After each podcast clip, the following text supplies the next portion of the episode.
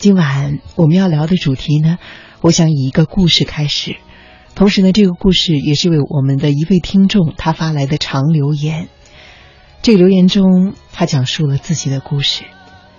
他说：“从小啊，我在别人的眼中都是一个很坚强的孩子，我很少哭，更不会像其他的孩子那样嚎啕大哭。今年我二十七岁了，我突然发现，我竟然比我的小时候还要脆弱。”最近我换了一份新的工作，主管找我聊，跟我聊工作上的问题，而我呢，竟控制不住，一直的落泪。见到我流泪的时候，主管慌乱的说：“我又没说什么，你这样，以后我还怎么敢跟你聊呢？”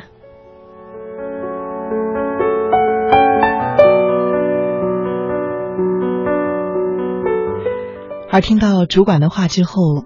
这位朋友呢，他更是一句话都说不出来，只是继续控制不住的落泪。他说，类似的情况还有很多。小时候他很少哭，可是现在好像很容易哭。他说，为什么我如此脆弱？是因为我以前从来没有嚎啕大哭过吗？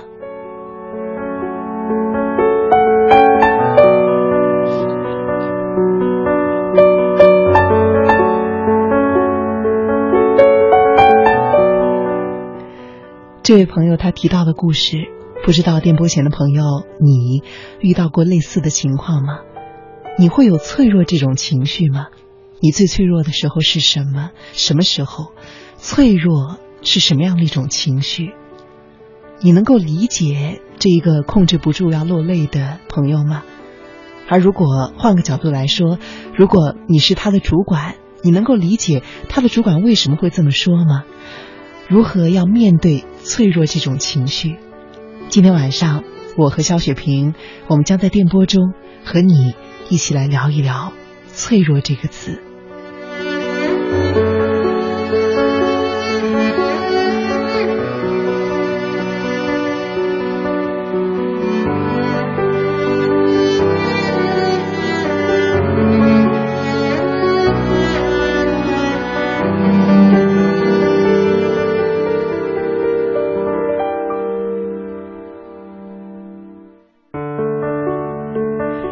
而今天呢，当我在微信的推送中写了今天晚上的故事和主题之后呢，也收到了很多朋友的留言。看来呢，这个问题让大家很有共鸣。今天呢，我想我们首先来聊一聊，从心理学上来看，脆弱它是什么样的一种情绪。之后呢，我们尝试对故事中这个控制不住要落泪的朋友，以及他的主管的行为，从心理学的角度呢做一些分析。在这个过程中，我想把朋友们为我们今天的节目的一些留言相关的部分，在合适的时机插入进来，以这样的形式来共同的构成我们今天晚上的讨论。当然了，如果你还没有留言，也非常的欢迎你在直播的过程中呢，发送你的观点、你的想法、你的故事给青青草有约的微信公众平台。我和雪萍姐呢，会第一时间在直播间里看到你的消息，以这种方式。你可以同样的参与到我们的讨论中，非常期待看到你写来的消息。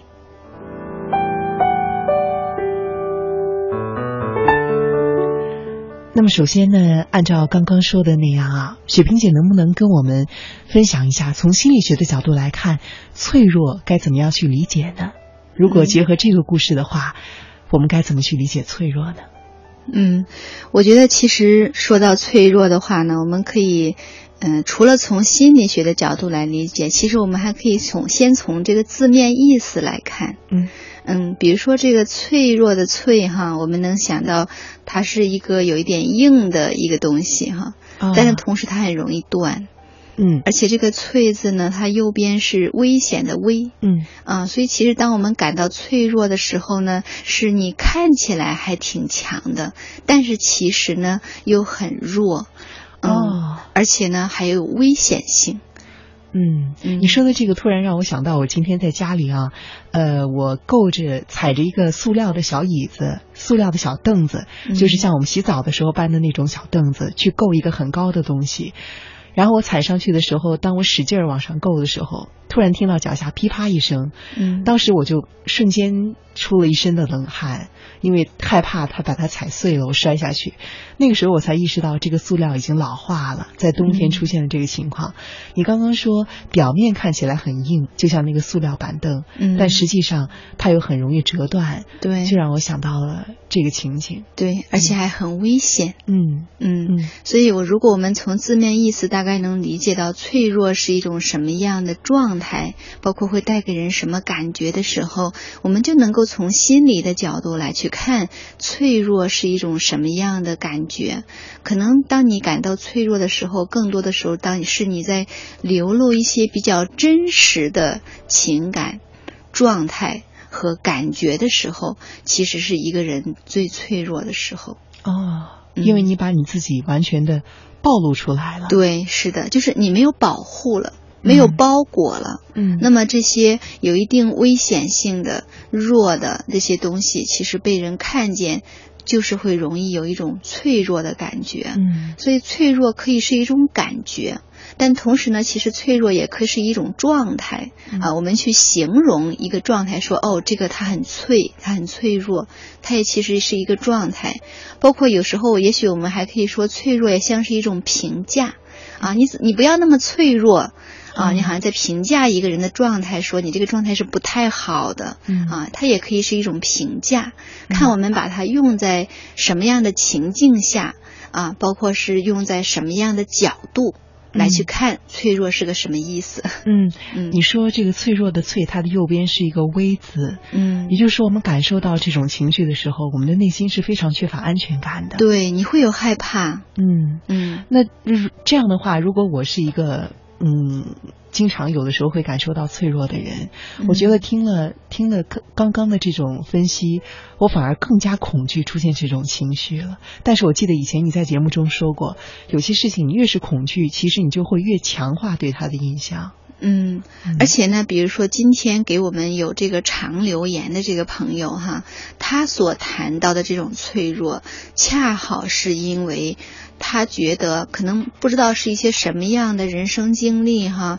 嗯，使得他可能在心里面有一种感觉，觉得我是不要嚎啕大哭的。或者说我不要让别人看见我嚎啕大哭，或者说是我自己觉得我不可以大哭。那当我越是觉得我千万不要哭，千万不要哭的时候，可能你的眼泪就更加容易掉下来，它就更容易哭。哦，原来是这样。嗯，就是说，当你嗯越不允许自己脆弱的时候，其实你就越脆弱。啊，哭只是说，哭让他把这种行为和脆弱联系在一起，所以当他想去强烈的克制的时候，他的这种压抑同样也会以哭的方式来反映出来。对，因为哭其实只是脆弱的一个表现形式啊，啊。哭这个眼泪有很多含义啊，嗯有的人呢。哭的时候不一定就是伤心，嗯有的人是委屈的时候会哭，啊，啊，有的人是愤怒的时候他会哭，有的人内疚的时候都是会哭的。所以其实眼泪有在不同的人那里、不同的情境下是有不同的含义的。嗯嗯，但是在这个我们今天收到的这个长留言这里，我理解他那个哭那个眼泪，其实更多的是一种委屈和害怕。嗯，嗯让他哭起来，因为听起来那个情境是上司在找他谈话，谈他工作当中碰出现的一些什么样的问题哈，嗯所以他会忍不住的哭。我猜在那一刻他心里面一定在想，我千万不能哭，我一定要坚强一点。嗯其实你越是这样想的时候，你就越容易哭，因为你就会绷不住。嗯，如果听到这儿的话，我会很忍不住想要追问下去。那为什么在小时候他反而能够控制住自己，而越长大越控制不了了呢？嗯，我不知道他，似乎很矛盾呢。嗯，我不知道他小的时候是不是能够控制得住哈。嗯，他说他以前在别人的眼里都是一个很坚强的孩子嘛，嗯，所以我想他小时候可能是比较少哭的。嗯，那我觉得有一种可能呢，是当他小的时候比较少哭的时候，是因为他那个时候他感觉在他的生活里面没有人会关注他要不要哭。也就是说，就算他哭了，也不会，他觉得哈，现实中是不是那样，我们不知道。起码在他的感觉里面，他觉得，就算我哭，也不会有人心疼我的。嗯，就算我哭，也不会有人觉得，嗯，需要来关注我。所以干脆就不要哭，这是一种可能。还有一种可能就是，也许有一个非常呃强有力的呃人，比如说父亲或者母亲哈，说你绝对不能哭，你要是哭的话，我就不喜欢你，你就不是乖孩子。那在这种情况下，他也会不允许自己哭，因为他会潜意识里面觉得哭是非常不好的一件事情。嗯，所以千万不要哭，一定要坚强。嗯，那么到现在。如果按照刚刚分析的原因，第一个原因是说他觉得那个时候可能的原因啊，是说那个时候他哭可能也不会受到关注。是。那如果按照这个原因来分析的话，他现在却哭了，是因为现在他的哭可以唤起别人的关注吗？嗯，我觉得也许跟他现在遇到的这个情境有关系。嗯嗯，比如说，如果这位朋友现在正在听我们的节目的话，哈，也许你会可以去想一想，这个找你谈话的女上司比较像你生活中的什么人？嗯，有可能这个女相女上司会勾起了你的一些什么样的感受，让你觉得在她面前好像还是有一些呃有一点点放松的感觉。嗯，你觉得是不是他带给你的感觉？觉得嗯，他是可以能听到你的，能够看到你的。也许他现实中不一定哈，但是起码在你的感觉里面，你觉得在他这里你会有一种忍不住想哭的感觉。哎，其实你刚刚说要去想象一下，这个女上司对于她的生活中来说，是不是很像一个能够让她感到放松的人？其实你说到放松的时候，我很惊讶。嗯。我原来以为，嗯，因为女上司嘛，而且他又说的是新换了一份工作，嗯，我觉得应该是属于比较陌生的关系。但是你说要去想象这个人是不是在他生活中的一个平时让他感到比较放松的人，嗯，让我联想到，这样一来，好像我会得出一个结论，就是我们在比较放松的人的面前才会袒露自己的脆弱，嗯，是因为这个时候你会觉得安全呀。嗯，就像我刚才说，我说眼泪是脆弱的其中一个表现形式。嗯嗯，如果当你在面对一些呃对你很冷漠哈，或者说强大的敌人，你是不会哭的。啊，因为没有那个氛围让你去接触你自己的情感哈。哦，嗯嗯，我在想啊，可能还是有一种，嗯，我我也是猜想一种可能啊，可能还是有一种可能说是对于。长辈啊，或者说是对于姐姐的那样一种情感，嗯，我猜想可能会是这样一种情感在里面。不过，如果要是这位朋友在听我们的广播的话呢，也非常的欢迎你把你的消息写给我们看啊，是看看是不是这种情况。在这儿呢，我想分享一位朋友的留言，这位朋友呢也是我们的老朋友，叫做六六了。呃，他说呢，看了这个故事，我在想，是不是？表面越是看着阳光开朗的人，也许内心更是脆弱，有没有这样一种关联性呢？他说啊，因为面子的关系，很多人都不愿意他人看到自己脆弱的一面。很多时候呢，他们明明是心里在意、难过的很，可是表面上却是看着无所谓的样子。呃，这样其实不好，因为人的内心是有容量的，一旦积压太久了，突然崩溃，就会一发不可收拾。他说：“我在念大学的时候，有一个同学的名字叫做旭阳，旭呢是旭日的旭，阳是阳光的阳。他说呢，他真的是很阳光、很温暖人，看着他的笑容，你会觉得世界很美、很灿烂，所以大家都喊他十个太阳。嗯，可是就是这个十个太阳呢，在一个午休的时间啊，短短的几分钟，突然的从教学楼五楼跳下去了。”哦，从此之后就再也没有了这灿烂的十个太阳。后来呢，我们才知道他家呢是重男轻女，家境贫困，从小呢父母不待见他，他都是和奶奶一起生活。后来呢，赶上学校催交学费，他的父亲叫他不要上学了，而悲剧呢就此发生了。嗯嗯，他最后说很遗憾的故事。对呀，他最后说呢，人的内心很脆弱，生命也很脆弱。生来不易，越活应该越珍惜。爱他也要更爱你自己。有的时候有心事啊，找人倾诉，痛哭一场，发泄出来才是很好的。嗯，其实说到这个，呃，那些看起来特别灿烂、特别阳光的人，嗯，内心是不是反而更脆弱？这个话题，嗯，我觉得也许没有那么绝对，嗯，但是呢，我会对，但是我我会立刻想起。嗯，我在网上看到过的一段视频，嗯啊，视频的主角是陈奕迅啊，一个那个香港的歌手嗯哈，他唱歌非常好听。嗯，他在那段视频里面呢，是他在参加一个综艺节目，然后呢，主持人在采访他。那当他在受访的时候呢，他整个的身体语言，包括表情、语气，都是非常非常活泼和幽默的。嗯然后脸上的表情非常丰富，身体语言也非常的大哈。嗯，然后能够能够想象到很浮夸，是吗？对像他的歌中唱的那样。是的，他就是就是那样子，就像个小丑一样哈。嗯嗯，那可能呢，有一些观众在看的时候就会觉得说啊，他好有趣哈。嗯但是其实当我在屏幕前看到他是这样的一些表现的时候，我的心里面是蛮心酸的。你觉得他很可怜吗？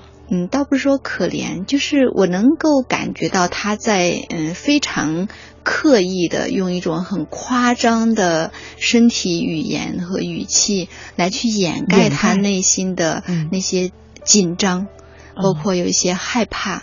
呃，一些的感觉哈，嗯嗯，所以其实可能确实是有时候是会这样。当我们看到人群中有一个人他在非常呃夸张的大笑，然后看起来非常的灿烂，而且过于灿烂，呃，一个太阳都不够，他像十个太阳那么多的时候，他可能是在用如此狂欢的喧闹的方式，其实去掩盖内心一些呃蛮脆弱、蛮悲伤的情感的。嗯，嗯你说的这个也让我想起另外一个人啊，就是嗯好像是在我读书的时候特别火的《疯狂英语》的创始人李阳。啊啊，记得后来呢，还是有家暴事件，嗯但是这个事情也过去一段时间了。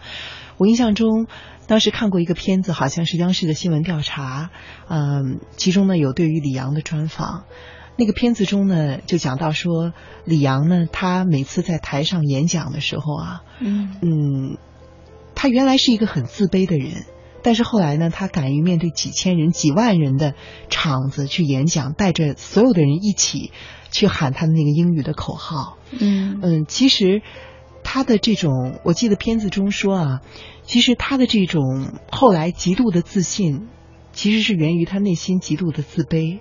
嗯，他在台上冲着台下呼喊和喊的时候，他整个人其实是进入了一种，嗯，他甚至是给自己洗脑的情况下，进入了一种很疯狂的状态。嗯是嗯，你说的时候让我突然的想到了，嗯，很多成功的演讲者其实一开始都是很自卑的，嗯而后来当他们突然发生了在我们常人看来极其不能够置信的转变的时候，其实有一些人内心依旧没有战胜自己的自卑。是在那样的时刻，也许他每当他需要到台上面对几千几万人的时候，他可能会嗯、在感觉上在身体的外面覆盖了一层呃非常。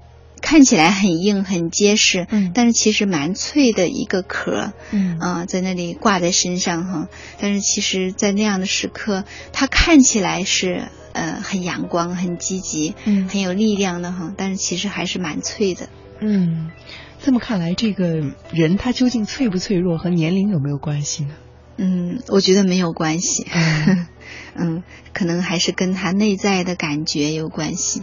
那如果要这样分析的话，脆弱会跟我们童年的经历有关系吗？嗯，我觉得是会有关系的。嗯就是，或者还可以这么说，嗯，我觉得任何一个人，只要是人啊，或者说只要是生物，他一定是会有脆弱的时候的，嗯这是不可避免的，这是每一个人、每一个生物都会有的一个部分，嗯不可否认哈。嗯，所以如果你说到那说，呃，这个脆弱跟成跟那个成长经历有没有关系？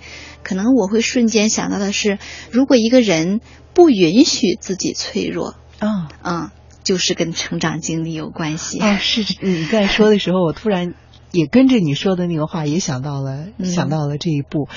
嗯，因为刚刚在说是不是跟成长经历有关系的时候啊，我就自然的就开始在想，那究竟是小的时候没有经受过挫折，呃，生活的很幸福的孩子。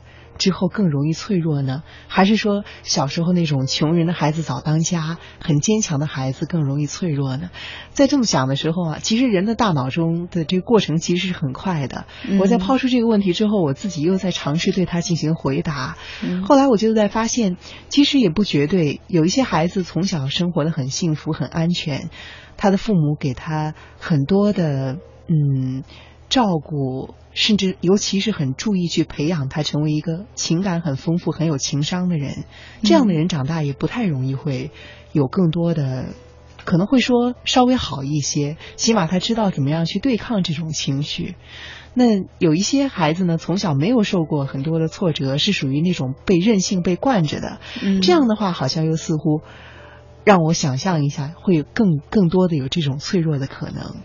而说穷人的孩子早当家的，像我们，我们这个留言的朋友，因为我是，呃，因为我看到他的留言中也写了一些他小时候的情况啊，嗯，所以我想应该是更加的属于像是穷人的孩子早当家的这一种，承担了很多生活的重担，但是可能他从小就像雪萍姐说的，他不允许自己有脆弱的这一面，所以他。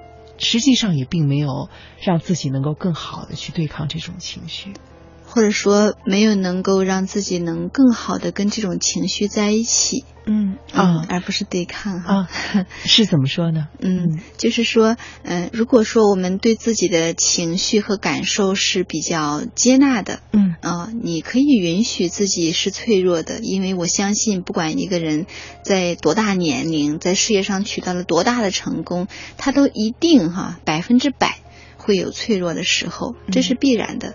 那么，当我们知道说，哦，是啊，原来是一个人都会脆弱呀。那么，当我们体验到自己呃有脆弱、有害怕、有委屈、有不知所措这样的时刻的时候，你可能不会去批判自己，嗯啊，你而是你会对自己说，哦，我现在觉得很脆弱呀。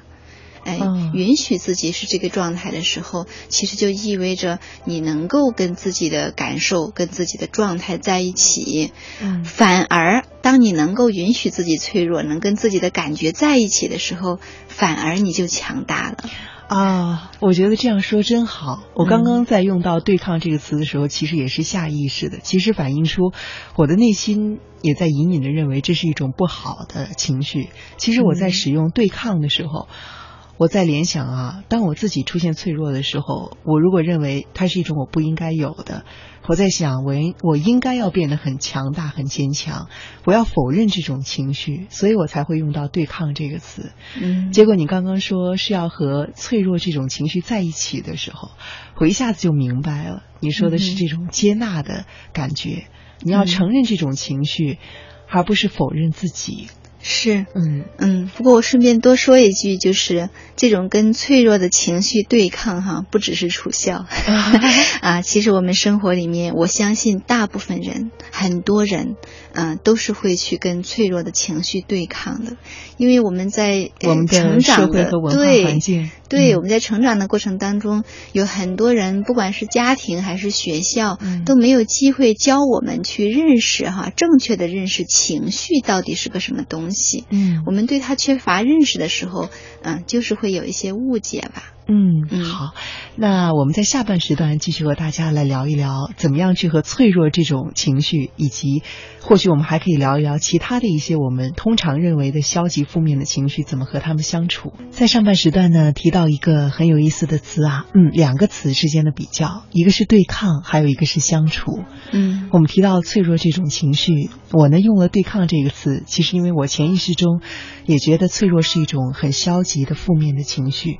当然，这也和我从小生长的生活环境有关。其实我从小呢，也一直被教育成，教育啊，说要坚强点儿啊，不要哭，不要流眼泪。不过我还是一个女孩子，我想我的情况可能更好。可能有一些男孩子更是从小就被教育说“男儿有泪不轻弹”。嗯嗯，是。但是我想可能。有些人啊，他在成长的过程中，他逐渐的让自己的内心变得强大，所以后来他的有泪不轻弹是一种主动的、自发的。和那种压抑和对抗带双引号的对抗，还有着一些不太相同的方面。嗯，所以下半时段呢，我们想和大家聊一聊如何和脆弱这种我们每一个人，包括我也有的情绪，和他更好的相处。那如果要是嗯，既然呢我有这种近水楼台先得月的优势啊，我想先要问一个问题：如果我要学会和脆弱这种情绪相处，除了我知道所有的人都会有脆弱的一面，能够给我一个心理安慰和支持的话，我还很好奇，我想问一下，脆弱这种情绪它有没有好处呢？当然有好处啊！啊，什么好处呢？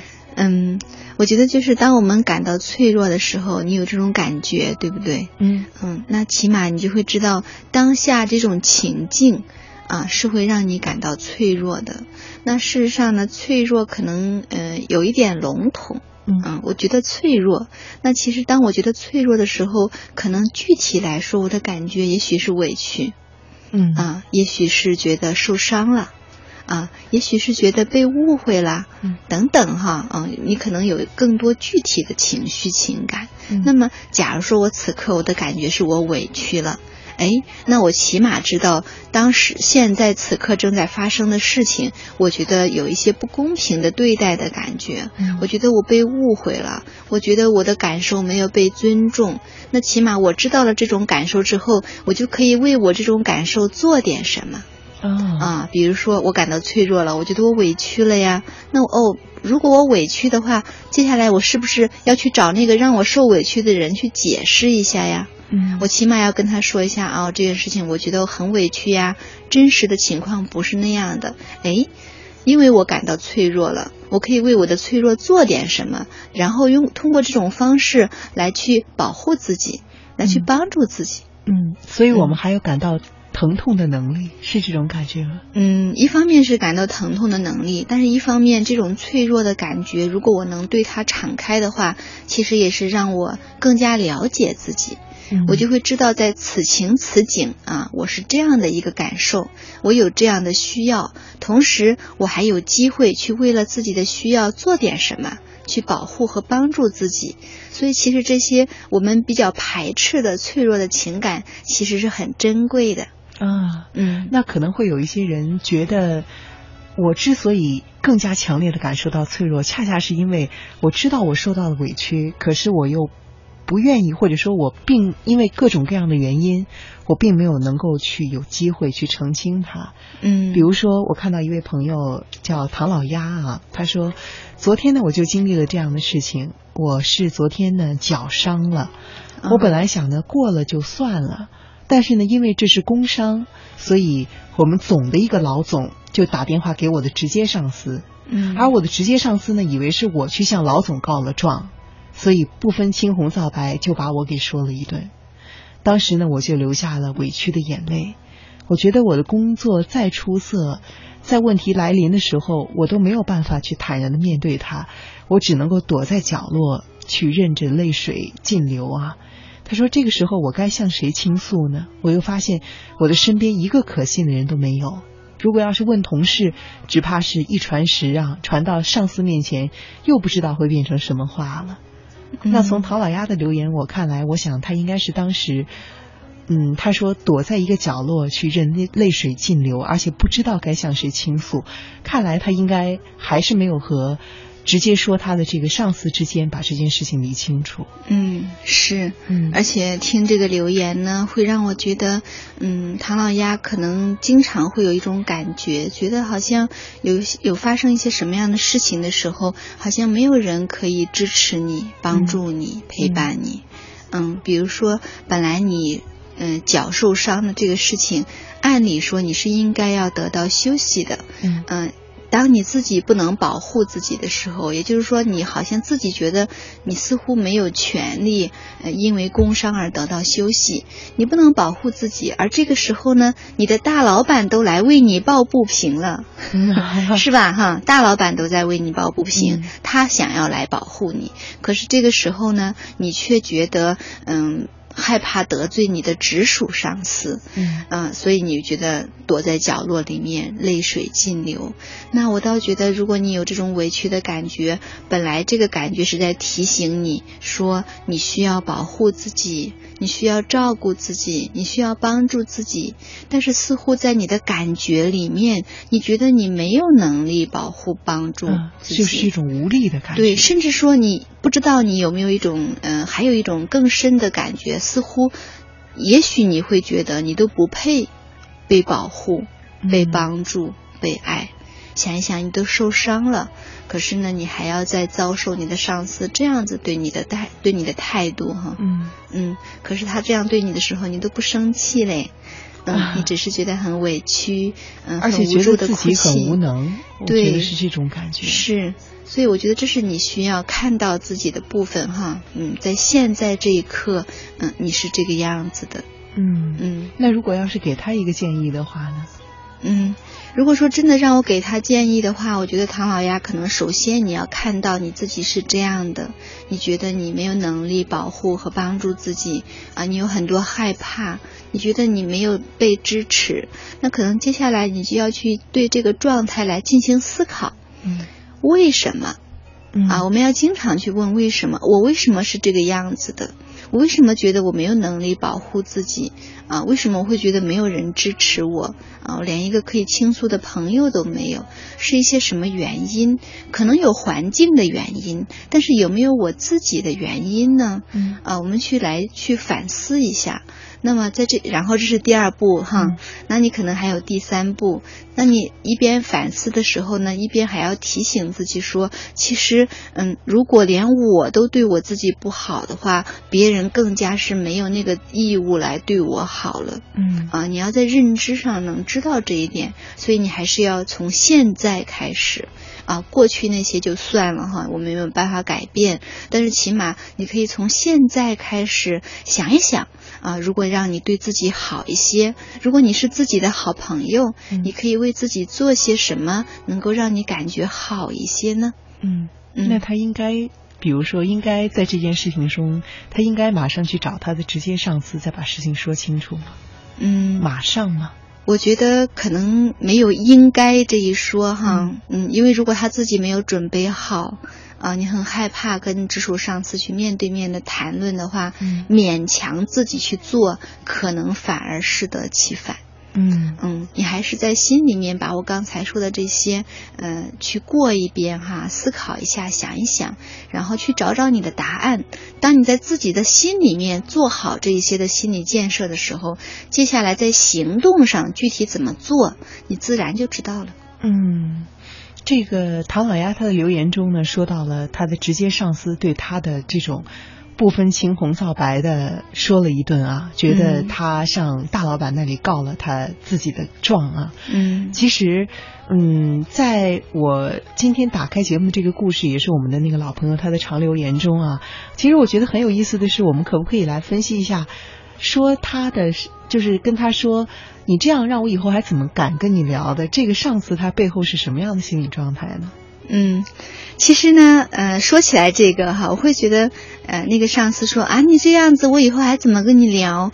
其实你能从这句话里面看到一个画面，就是这个女性的上司其实是很手足无措的，嗯。嗯，她完全不知道发生了什么事情，嗯。啊，她都不知道自己到底哪里做的不好了，就把你给惹哭了，嗯。她很慌乱，嗯。嗯，那她为什么会慌乱？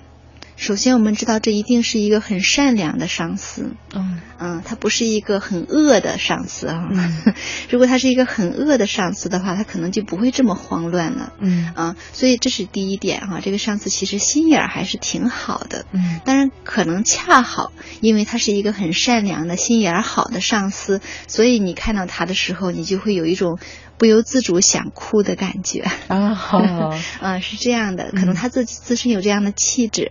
那可能还有一个因素是，嗯，这个上司自己对于那些蛮脆弱的情感也是不熟悉的。嗯嗯，他自己可能自己的时候也很少允许自己流露那种，呃，会会很无助啊，看起来很脆弱呀，这样的情绪他也不熟悉，所以他面对你的这种呃很脆弱的情绪的时候，才会显得那么的慌乱，那么的手足无措，不知道该怎么办了。嗯嗯，所以才会这样子的。嗯，而且我在想啊，嗯、不知道是不是这个上司的情况，我在想可能会有一种情况是，也是以前在书中读到的，嗯就是嗯，这个上司呢，可能还会觉得。嗯，跟你没说几句话，也没说什么特别重的话，嗯，结果你在这里哭成这个样子，如果让别人看到了，别人会怎么想？我呢？对别人可能会觉得我怎么对你这个样子，所以这又使他自己感受到了威胁。是，也许哈，说不定他也许除了感到威胁之外，嗯、还会有一点点内疚。他会想，哦，是我犯错了吗？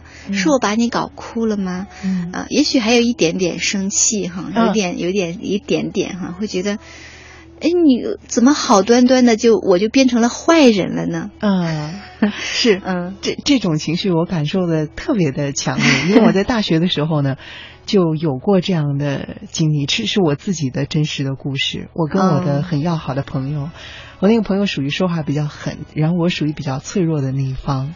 我记得有一次我们是因为一个什么事情闹了矛盾啊，嗯当时他说了我什么，我也是控制不住的就掉眼泪。嗯，就是其实这件其实就是说没有严，他说我的话呢，确实没有严重到那个程度，嗯但是我心中是交杂着非常复杂的情绪。是一个呢是我感受到，呃，一个是我感受到这件事情中我有我有错，但是没有像他说的我那么错。嗯，然后又觉得你作为我那么好的朋友，你怎么能这么说我？然后呢，又有这种情感上的受挫，是综合各种原因在一起，都交织到我脑中的时候，我就控制不住的就在掉眼泪。当时我那个好朋友呢，他的反应就是他很愤怒，嗯，他很愤怒，他说。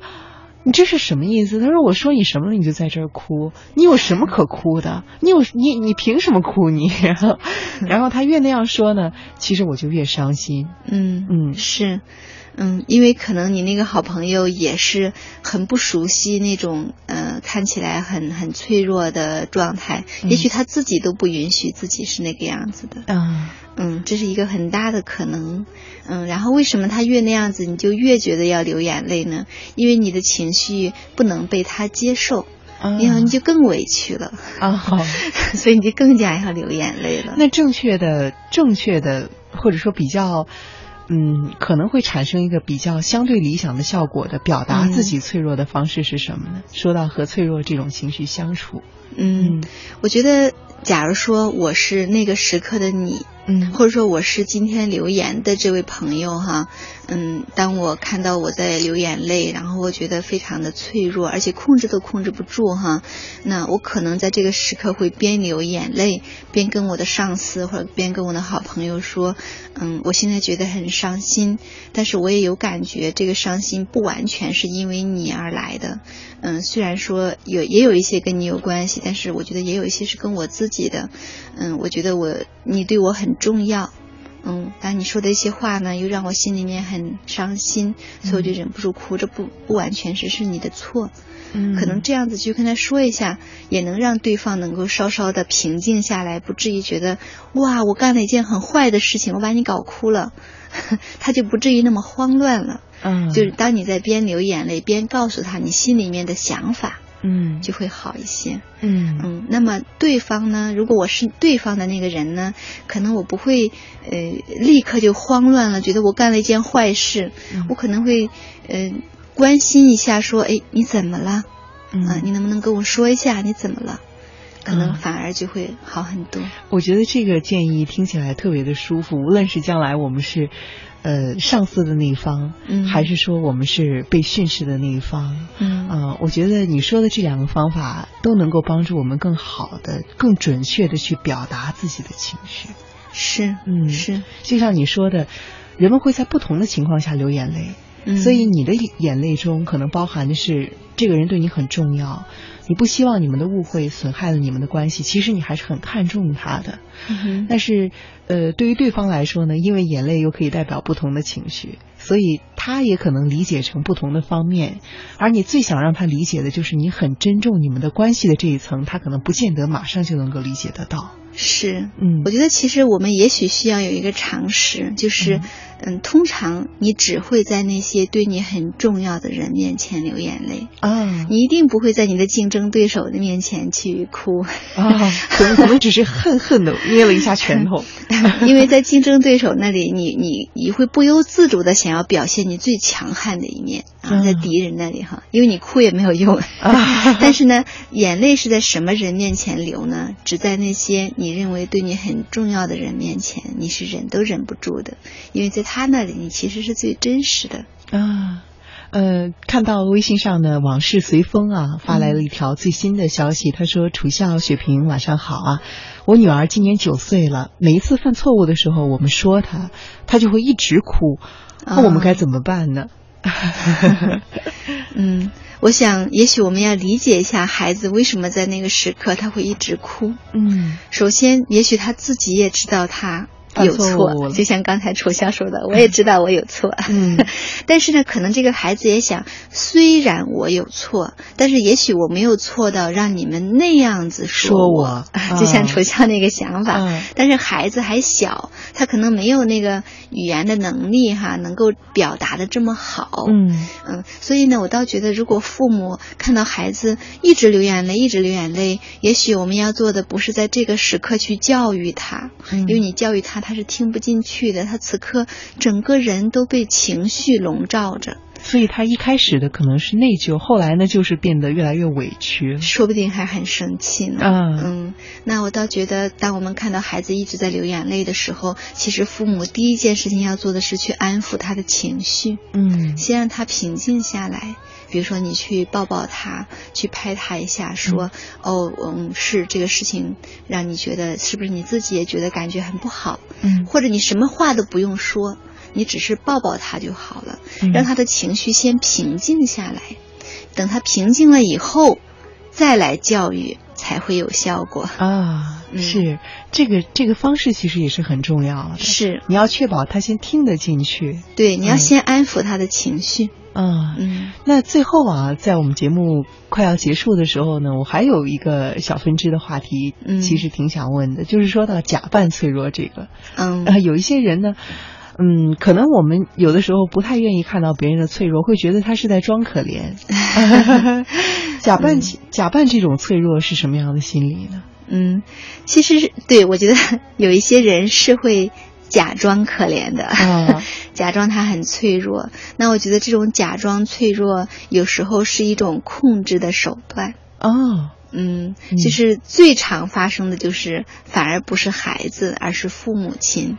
嗯嗯，我我觉得，嗯，我感觉到哈，或者说在我的工作当中，我发现有一些呃年长的长辈是很容易呃假装的对，假装 他呃身体很不好，假装他情绪很糟糕。这个时候，孩子们就会在他面前显得很乖、嗯很听话、很照顾他们的感受。他们孩子们就会想：哎呦，我的爸爸妈妈都已经这么难受了，嗯我就不要再给他增加负担了。嗯所以我一定要听话一些。啊，所以我举的这个例子哈，就是说，嗯，有时候当我们再去呃假装你很脆弱，假装你很搞不定的时候，其实你是可以获利的。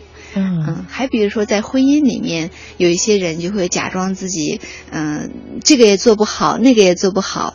这个假装有时候是有意的，嗯，但有时候是无意的。你可能无意识当中你就觉得啊我都不会，这样的话，另外一方就会要多承担一些哈。啊，它也是一种获得关注的手段啊。对，是的，嗯获得关注，获得爱。所以，如果说到这儿的话，我倒觉得有时候，也许我们不是说假装脆弱，有些人可能会把假装脆弱当成是一种呃得到帮助、得到关注的手段。但是事实上，我们在生活当中适当的。展露我们的脆弱，其实是得到友谊、得到爱这样的一个很好的方式。嗯，没错，就是因为有脆弱，你才是一个真实的人嘛。对，是的，就好像我们今天呃留言留长言的那位朋友哈，以他的留言开端的那位朋友，嗯。他就会他就会觉得，嗯，好像我不太允许呃自己嚎啕大哭。可能当你不允许自己呃很脆弱、很嚎啕大哭的时候，嗯。你身边的人就不知道原来你也有脆弱的时候，嗯。他们可能就不会给你施以援手，嗯。就不会在必要的时候给你一些支持，其实也是一个损失哈。啊，是，我觉得今天的这个节目起码让我啊更好的理解了脆弱。我也不知道有没有能够帮到电波前的这位留言的朋友，以及其他的可能会和我一样，也曾经受到这种情绪所困扰的朋友。不过从今天开始，我要学习着和他一起相处。那希望也能够和大家共同进步吧。同时也感谢雪萍姐为我们带来这么精彩的分享。